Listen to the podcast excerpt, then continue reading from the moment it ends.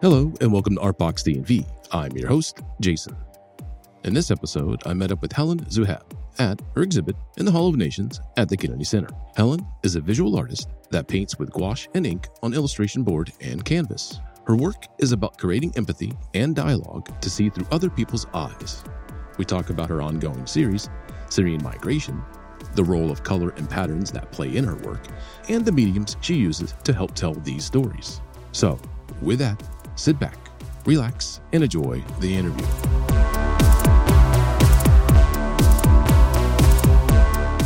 Cool. All right.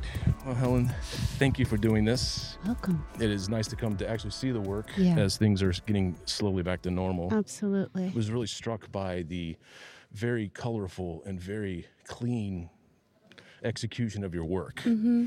Because we're looking at the exhibit, I, I would say that even without the the stories underneath them, Mhm. you do get a sense of a strong story, and we'll talk about that in a second. Okay. First and foremost, I want to know is how did you get your start in visual art? I think I always knew that I wanted to be an artist, but can I say something first to start? Go ahead. Can we thank the Kennedy Center for hosting my work here? Yes, we can thank the we're in the Center middle of for Kennedy hosting Center. work. Yeah, we're literally here in the Hall you. of Nations. Yeah, Yes. which is super, super cool.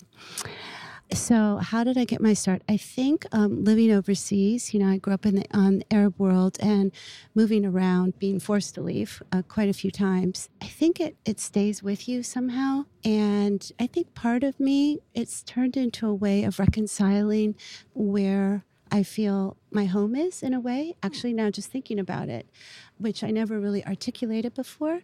But a lot of my work focus on trying to find the middle ground between the East and the West as an Arab American. I mean, even in this series, Syrian Migration series, you see that I'm being inspired by Jacob Lawrence, you know, the great African American painter. And from his migration series, you know, his migration documented the horrors of Jim Crow and oh, segregation and drought. When the Syrian revolutions began, I couldn't help but see the parallels. Mhm. wasn't directly bombs, but it was another kind of war they were fleeing from. Exactly. And, and in this case, there were 13 million Syrians that were forcibly fleeing their homes in such a short amount of time.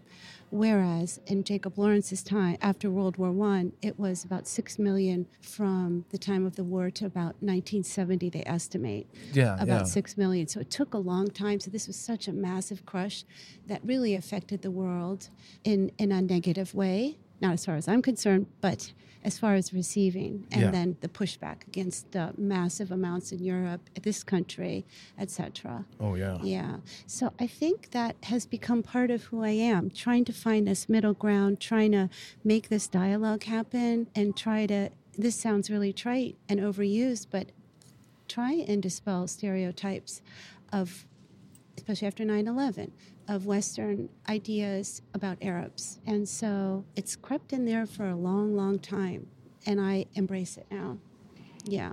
and confronted. And what better way to work it out is by using visual art. Yeah. Yeah. I mean, if I were, I had my magic wand, I'd do something different, but this is what I know how to do. And, and it's very executed very well, Thank you. mind you. Thank you. Thank you. So we kind of touched on it just a second ago here. Uh, with your current exhibit, what are some of the central themes and ideas that you are exploring? Like I said, we already talked about it a little bit, but you can go in more detail. Of this particular migration series. Yes. Yeah.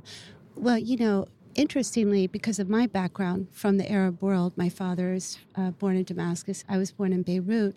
But what I've been hearing as I've been middle of the exhibition is people's ability quickly to draw the correlation between, say, Ukraine and this country, Yeah. and Afghanistan and this country, Iraq, on and on and on. And basically, it's just different countries, different people, and the same madness. Oh, and yeah. yeah. So I hope there's a universality in this work, which I've been hearing. I think there is. But my original point was not necessarily precisely that, but as the series grew and the stories, I wanted to tell more.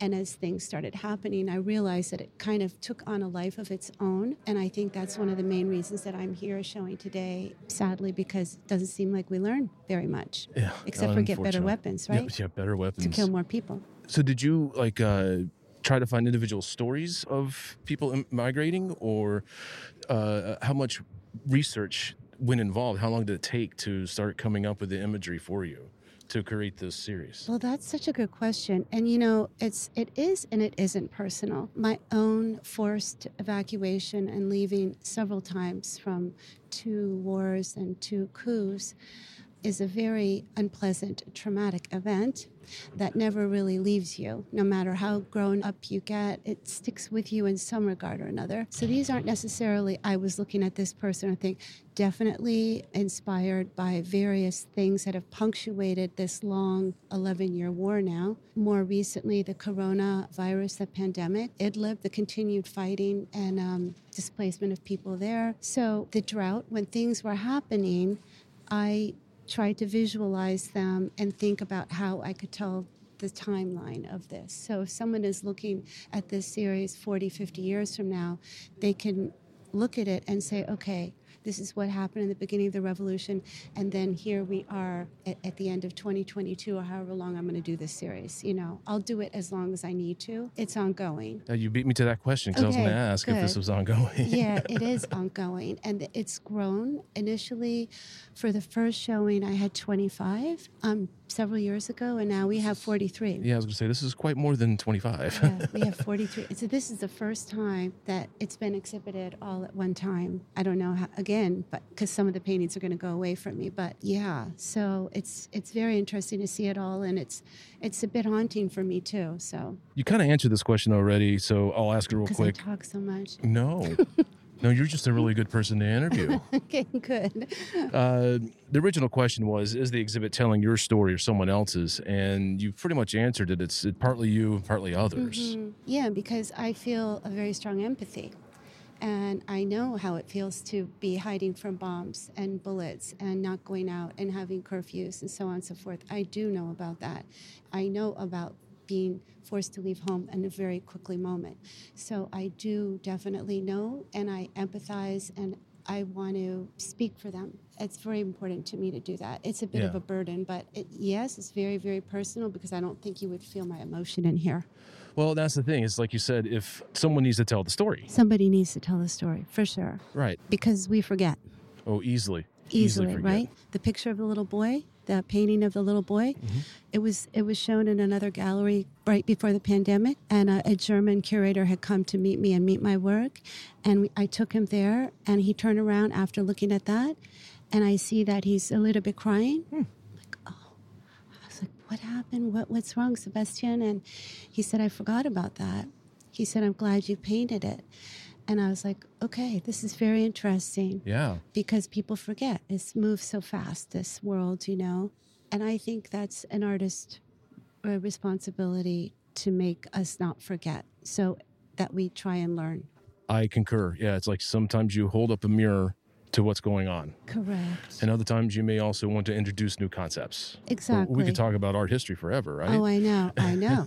I know. Exactly. I mean, even Jacob Lawrence, his 60th yeah. panel, and the migrants kept coming. Here, I don't know what 60 plus 22 is, like 80 years, and yeah. we're hearing the same thing all over again. All over again. Yeah. All over again. Yeah. Yeah. How much does the role of color and visual texture uh, mm-hmm play in your work? Mm-hmm. It's crucial. I really, I love color. I love pattern. I grew up with that the, where I grew up, and also I also studied pattern design at university, as it turns out, amongst other things. But it came very naturally, and a big sort of agenda, if you want to use that word, is for me to make something beautiful or at least attractive or visually compelling that I bring you to see my painting because only once you're seeing it can you try and listen to what my message is. You know, I don't want to preach, and I'm not trying to do that. I'm trying to tell the story, like you wonderfully said. Uh, it's a story that I'm telling. And so I think it's important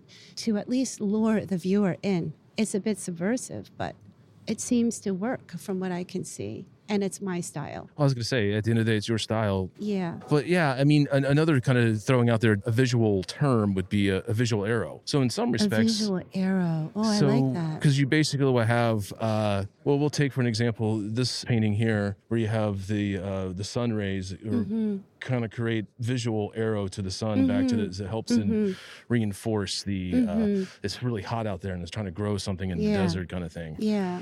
it kind of it, conceptually what i mean by visual arrow is that your paintings Yes. are very colorful and it does draw a viewer in because the first time i saw it Yeah. I, I couldn't help but know which one to start looking at Yeah. because Cool. everything is is so bright and beautiful and it's the use of color is is also another important visual aspect Absolutely. Yeah. I, I just couldn't help but really notice like you said earlier the patterns oof Yeah. and very beautiful and intricate patterns too Yeah. and at first i thought these were collages No, no i know no, I'm stamping my foot. People, if you can't hear me now, I'm stamping and getting mad at him, this nice interviewer. um, but that's the thing a closer inspection they are not They're not. this is is, is gouache right It's gouache. that's all gouache Yeah, it's gouache. I first use a bit of pencil to do the composition because that's pretty critical, and then architecture pen, and then erase everything, and then just go to it with the paint and a very small brush. jeez Yeah, That- like a number two like a number one and sometimes zero. good gravy Yeah, young and lady you're an artist. You know what that is. Oh, it's like yeah. have 10 hairs on it too. yeah And pointed, the point needs to be there. And so, Yeah. yeah. And it's a water based watercolor for people who don't know. And I use it very opaquely. It can be used uh, transparently, but I like this strong, rich color. I mix my own colors. I like the control I get with it. And a lot of artists don't. no some people do have an issue with that yeah Big issue. Yeah. Yeah. Yeah. But it is very precise and controlled. But yeah, that's my obsessive compulsiveness too. so I think in order to be an artist, you kind of have to have a little bit of that compulsiveness. I think you do. Yeah. I do. It's not just me. No, it's not just you. Okay, I've met you. many people who are like that. Good, good. Yeah, good. So when you're creating your work, yeah. uh, how do you feel about it? What kind of things go through your mind when you're creating one of your pieces? hmm Well, I have to say that when I finally went back to the Arab world in 2010, just before the revolutions began, just before what they call the Arab Spring, which I continue to use as a sort of consistency with my work. So I call that this larger body, which the Syrian migration is part of that. But over the past decade now, which seems so long. Uh, and I went to Lebanon and Syria and Jordan, where I visited family and where my father was born in, in the old city in Damascus. And when I came back, said this Arab Spring began and the protests began and initial optimism and so on, which devolved. Right. It- oh, yeah. Yeah. And so for me, I didn't know that I was going to be on this journey 10, 11 years ago. I felt like, okay, I'll finish saying something. And if I'm done, I'm done. And, but as things went on, they turned into installations, other ways of trying to get what I wanted to get. And sometimes the 2D thing wasn't enough for me. Whether or not I was successful in those installations is up to the viewer or the critic to decide. Right. But if it felt too big, like issues were too big, I felt like sometimes it had to move off the board, not canvas. It's not canvas, it's illustration board Yes. paper. Yes, yeah. it is. Yeah, we should point that out. It is on on illustration board. Yeah, it's board. It Yeah. won't roll or anything It won't like roll. that. No. Won't well, roll. you'll have to physically roll it, but you'll damage the whole thing. yeah, you wreck it up. You'll wreck it up. Yeah. And if someone did that, hmm, head's You'll find them and get them. exactly. Uh, yeah, exactly. So regarding feeling, this is pretty intense for me. Yeah. And you know, some some people have said, you know, why don't you move on? Why don't you do this? Why don't you? This is so burdensome. And I get it, but I also feel like I said earlier, I'm compelled, and I feel really strongly that I am speaking for people who, who do not at this time have the ability to speak for themselves, specifically women and children yes. you know, who bear the brunt, Oh yeah. right? Because Right. you, naughty men, do it, the damage. And then who picks up the pieces, you know? Basically, the moms do. Basically, the moms do. Look at Ukraine. Their men are fighting or dead or gone or Yep. in prison, but who's left? Are primarily the, the women and the children. And then she's got to take a role that maybe she hasn't done in the past, working outside the home, et cetera, et cetera. And on some of these paintings, some of this work, I actually talk to them, like, say that little boy again. I was crying when I did that painting. I called him Habibi, which means my love in Arabic if you're speaking to a male. And so I would come into my studio and I, he would be there and I would say Habibi and I would say, I'm not going to forget you. I'm painting you so we don't forget you. you hmm. Like you did not die in vain. This three year old little baby with his shoes on. Yeah. And he represents hundreds and thousands of little babies who don't deserve to die Yeah. or be forgotten. Yeah. I'm just touching on it with one tiny little boy who's, you know, in my painting two inches long, Yeah. you know, so it's emotional. I, I don't mind it. It's part of the process. It's part of the process. And I feel I feel my emotion is in there, even underlying the rich color and the patterning and so on and so forth, and the sort of beauty that you're seeing in there. The message is is strong. Yeah. There's speaking of the, the color and the beauty, it is also another kind of uh, duality going on there. Yeah. hmm Yeah. It's you know these aren't necessarily you know images of people riding on carousels or in other environments like that. Exactly. This trial and tribulation, like the uh, the smugglers. Oh yeah, and and you know what? In the newspaper yesterday, you know, 35 migrants died near Puerto Rico. I mean, it happens every day. So this was an earlier piece after an exceptionally horrible one crossing the Mediterranean. And that one is a more later one, even more people. We're talking about Yeah. Haiti. We're talking about our own borders. So this this series has grown to talk about, you know, migration and conditions that people are forced to leave. You know, I can say for sure, nobody wants to do it by themselves. No one wants to voluntarily go anywhere. They don't want to leave their home. I didn't. Well, yeah, and, and a part of our American culture is just a lot of people don't understand that concept. Yeah. It's like you didn't want to wake up and say, you know what, I'm just going to migrate here. No. People do it for a reason, for motivation, for uh, to survival in some cases. and I, I was lucky because of my father's position, and we were one of the last planes out of Beirut um, in the civil war there before the airport closed. yeah. And I remember, like yesterday, going down what they call the airport road, and we were in a car.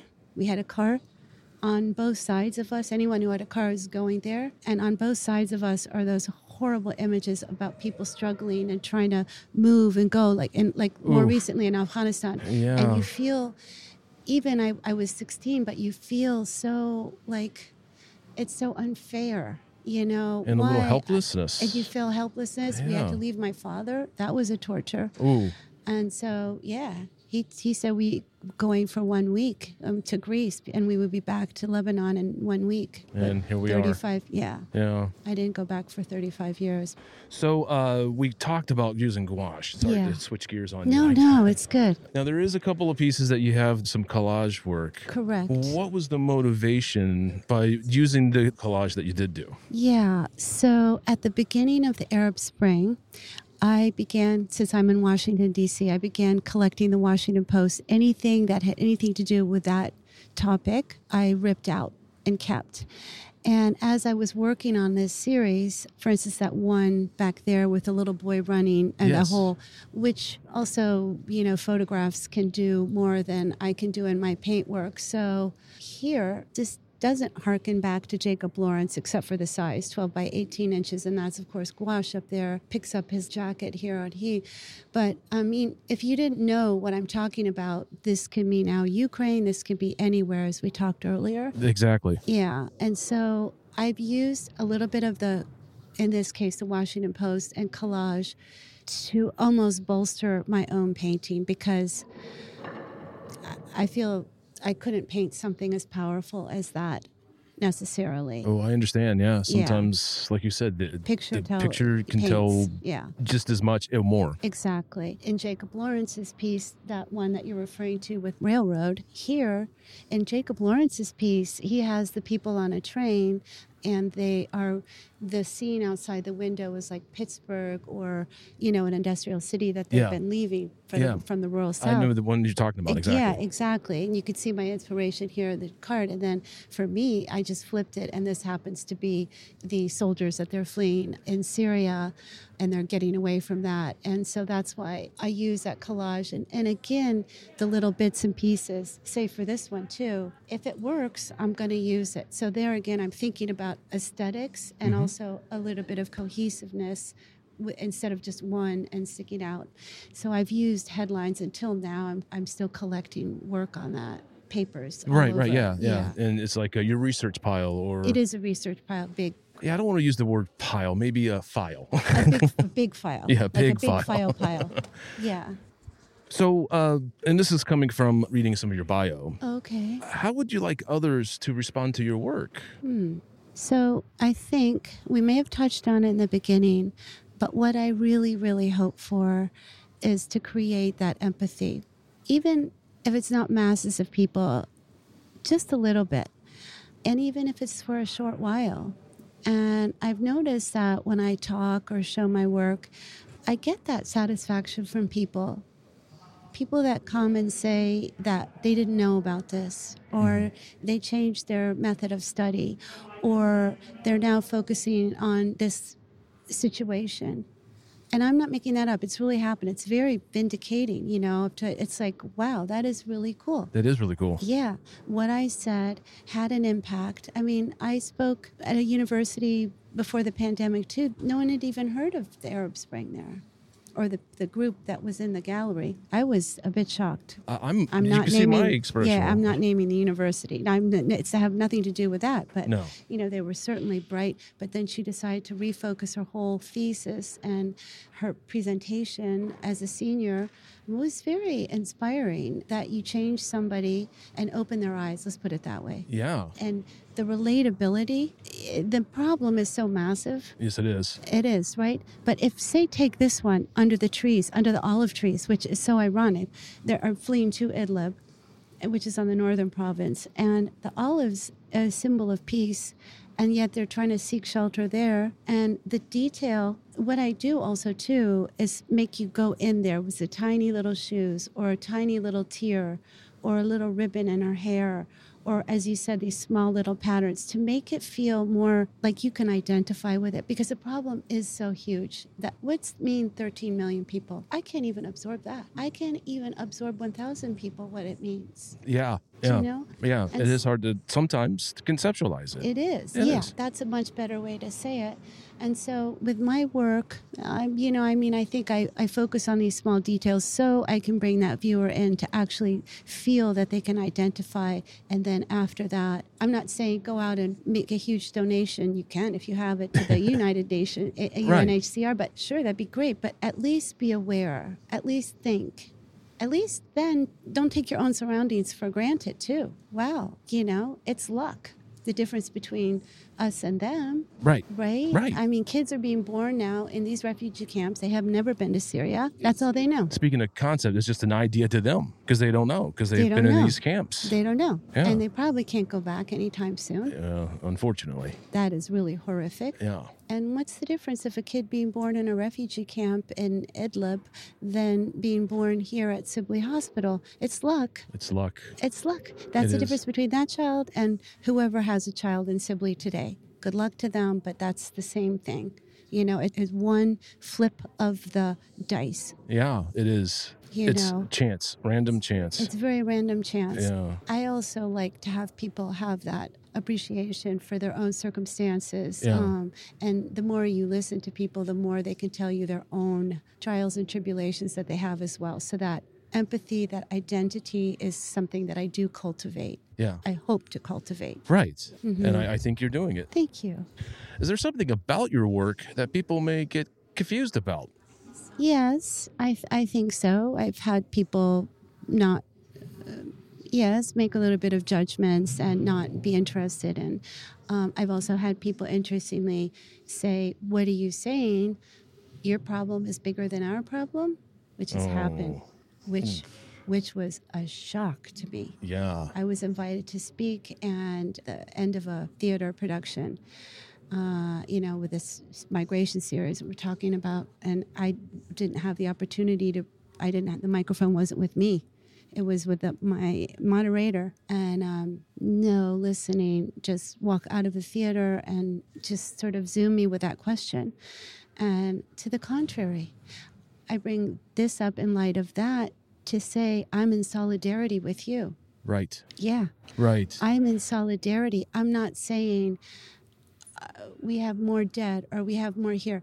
You know what's interesting about the question now, and then you can just go like that, but with the Ukraine, which from the beginning and you know my sympathies of course like the world like everybody is is completely you know of course the hideousness of the senseless and etc of that and the suffering so unnecessary and but you know i did notice in terms of coverage in terms of the population of who that was happening to, the, the massive difference between the coverage of uh, the Syrian crisis and the Syrian war, which is ongoing. Is ongoing The still. admi- yeah, exactly. Exactly. And the admission within two weeks of that, the Ukraine war, the Mm-hmm. invasion, uh, this country allowed 100,000 uh, Ukrainian refugees into this country, whereas now it's in over 10 years, only um, 30,000, less than 30,000 Syrians, uh, Syrians admitted here. Yep. Why is that? I don't know. What's more, what's less? I, I, I just Well, I have my opinions. okay, You know, yeah, I think it's because skin tone. they're white. Yeah. I mean, I I will say it. Yeah, Yeah. I think Yeah. for a lot of people, it's And you're white. and I'm white, yeah. and uh, and, it's and Christian. yeah. So that's the other issue. Is Yeah. Mm-hmm. just that uh, they can't relate because they're not the same skin tone or worship God in the same way. But that's the thing is that the everyone has empathy, Mm-hmm. and that's what my opinion is. Like, how can you not have the empathy for everyone? Exactly. You know, so- Yeah, exactly. And this is not the correct analogy saying to silver lining, right. but I noticed that one little silver lining is this exact thing has been pointed out when it started going, not just me, leaders and people, the Arab world and journalists started saying, wait a minute, wow, this is such intense coverage over this, and deservedly so. Right. But what happened to this, which is ongoing, the one little flip is that, for instance, the comparison. I also try not to be political, contrary to what anyone thinks. I'm not. You know, the general that was put in charge of the current campaigns in Ukraine, Mm-hmm. his nickname is called the Butcher of Syria, Oh, that's right. That's right. right? Yeah, he was there doing some quote unquote damage. Correct. And also, that one painting that I have about Aleppo or Halab in Arabic, mm-hmm. they call Mariupol, which is every day in the news, they call that second Aleppo.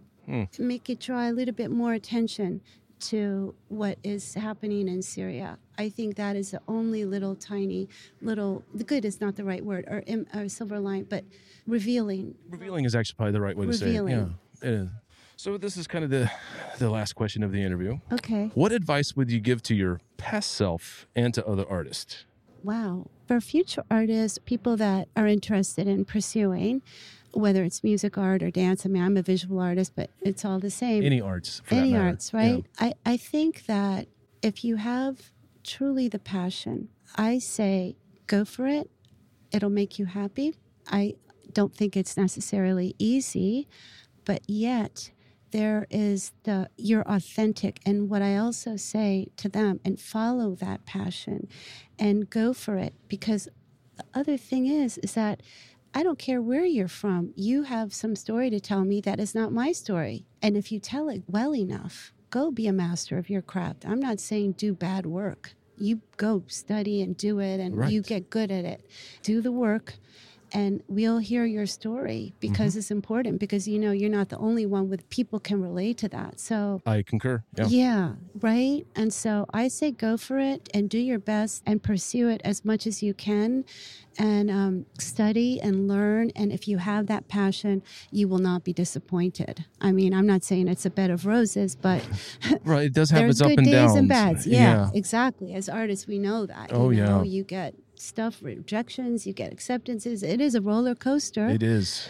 but then you have victories like this moment and being interviewed by you Oh, stop. yeah my old self wow i would say yeah, don't be so art. insecure yeah. about what you want to do. I would say believe in yourself a little more. You know i wish that i could go back and have a little bit but something must have been there because i pursued this for a long time. And so i had to declare my major. I had to get accepted into art school right? Like you and Yeah. i couldn't just decide when i was a junior that i wanted to do. So there there was my years of study. I wanted to go to my painting. I didn't want to go to graduate school. I didn't want to teach so i would say be fearless even though it's sometimes very scary, but go, be fearless. And be the best at what you decide to do. I agree. Go. I be the best. Yeah. You know, push it and and go and keep at it.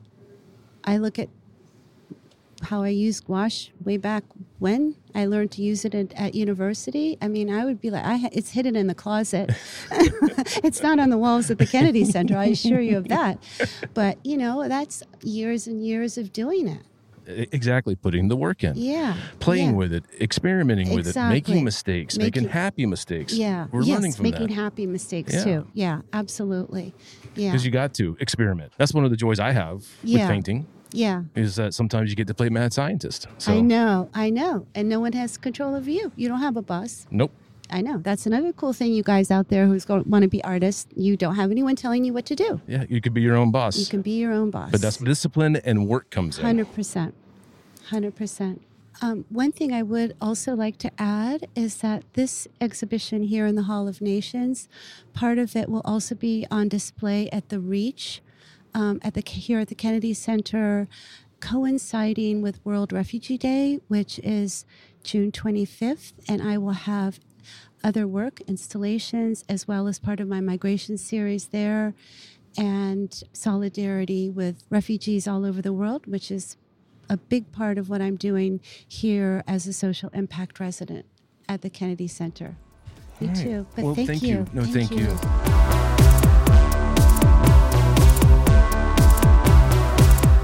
want to thank Helen for taking the time to do the interview. If you want to learn more about Helen and her work, go to her website at www.hzughaib.com. That's www.hzughaib.com. And her Instagram page is hzughaib. That's hzughaib. Visit the Kennedy Center's website for more information and the latest at www.kennedy-center.org. Visit Artbox DMV's website to hear this episode and past episodes at artboxdmv.com. And don't forget, Artbox is also on Instagram at artboxdmv. Until next time, thank you for listening.